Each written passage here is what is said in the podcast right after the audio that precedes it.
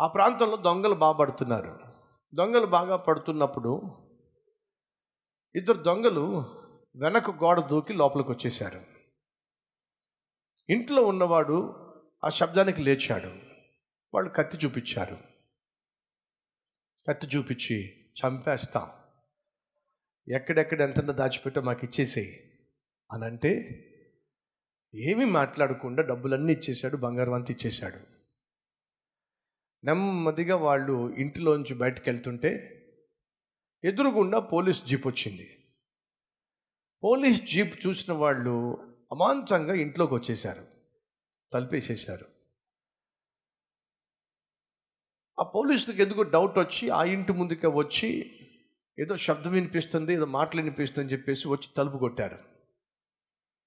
మిమ్మల్ని అడుగుతున్నాను ఆ ఇంటివాడు ఏం చేయాలి? తలుపు తీసి పోలీసులకు దొంగలు అప్పగించాలంటారా? లేకపోతే ఏం చేయాలి? దెబ్బ దెబ్బ దెబ్బ దెబ్బ తలుపు కొడుతూ ఉంటే నెమ్మదిగా వెళ్ళి తలుపు తీశాడు. ఇద్దరు దొంగలు ఈ ప్రాంతంలో తిరగడం మేము చూసాం వాళ్ళు తప్పించుకుని పారిపోయారు. ఎక్కడ ఉన్నారు? అని అంటే వాడంటాడు ఏమోనండి నాకేం తెలుసు. ఇటేమైనా వచ్చారా? ఇటు రాలేదండి.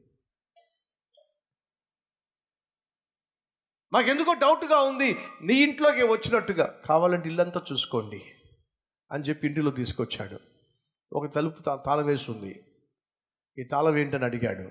మా భార్య ఊరెళ్తూ ఊరెళ్తూ తలుపు తాళం వేసి వెళ్ళిపోయిందండి. అవునా?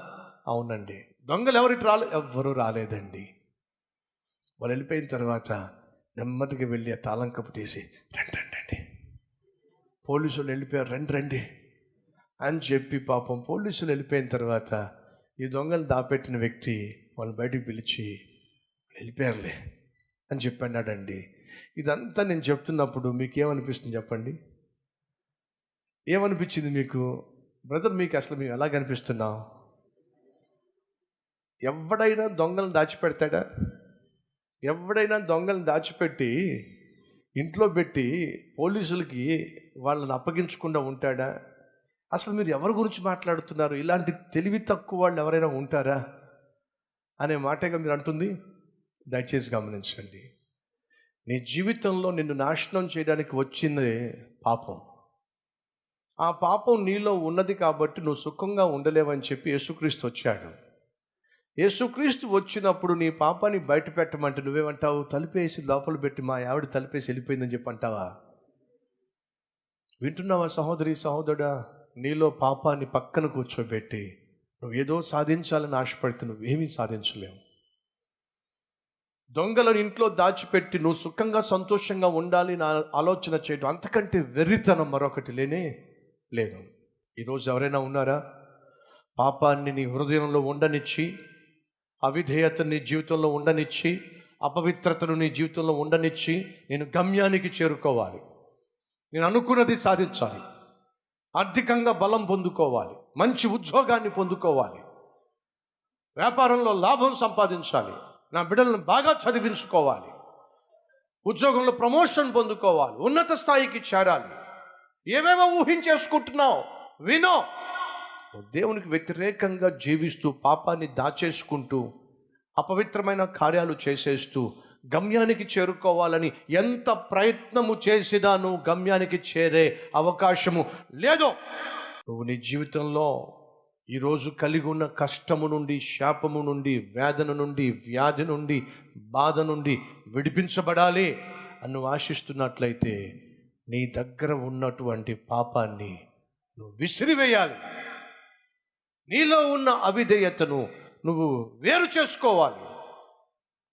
నీలో ఉన్న అపవిత్రతను నువ్వు వదిలేయాలి.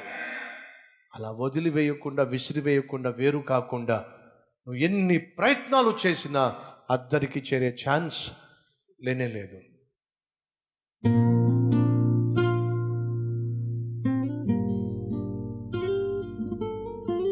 మహాపరిశుద్ధుడు అయిన ప్రేమ కలిగిన తండ్రి ఒక ఆత్మీయుడు ఎప్పటికీ పాపాన్ని సక్సెస్ఫుల్గా చేయలేడు. ఒకవేళ మేము చేసే ప్రయత్నం చేసినట్లయితే దాని యొక్క పర్యవసనాన్ని అనుభవించక తప్పదు. బహు సూటిగా స్పష్టంగా మాతో మాట్లాడాం మేము ఆత్మీయులుగా జీవించడానికి ఆశీర్వాదంగా ఉండడానికి పిలిచావు. నీకు మేము దూరమైనా నిన్ను మాకు దూరము చేసే పాపిష్టి పనులు చేసిన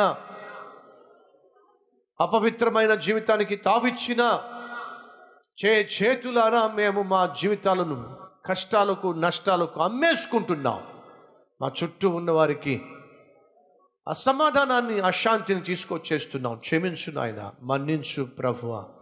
ఏసునామం పేరట వేడుకుంటున్నాం తండ్రి. ఆమెన్.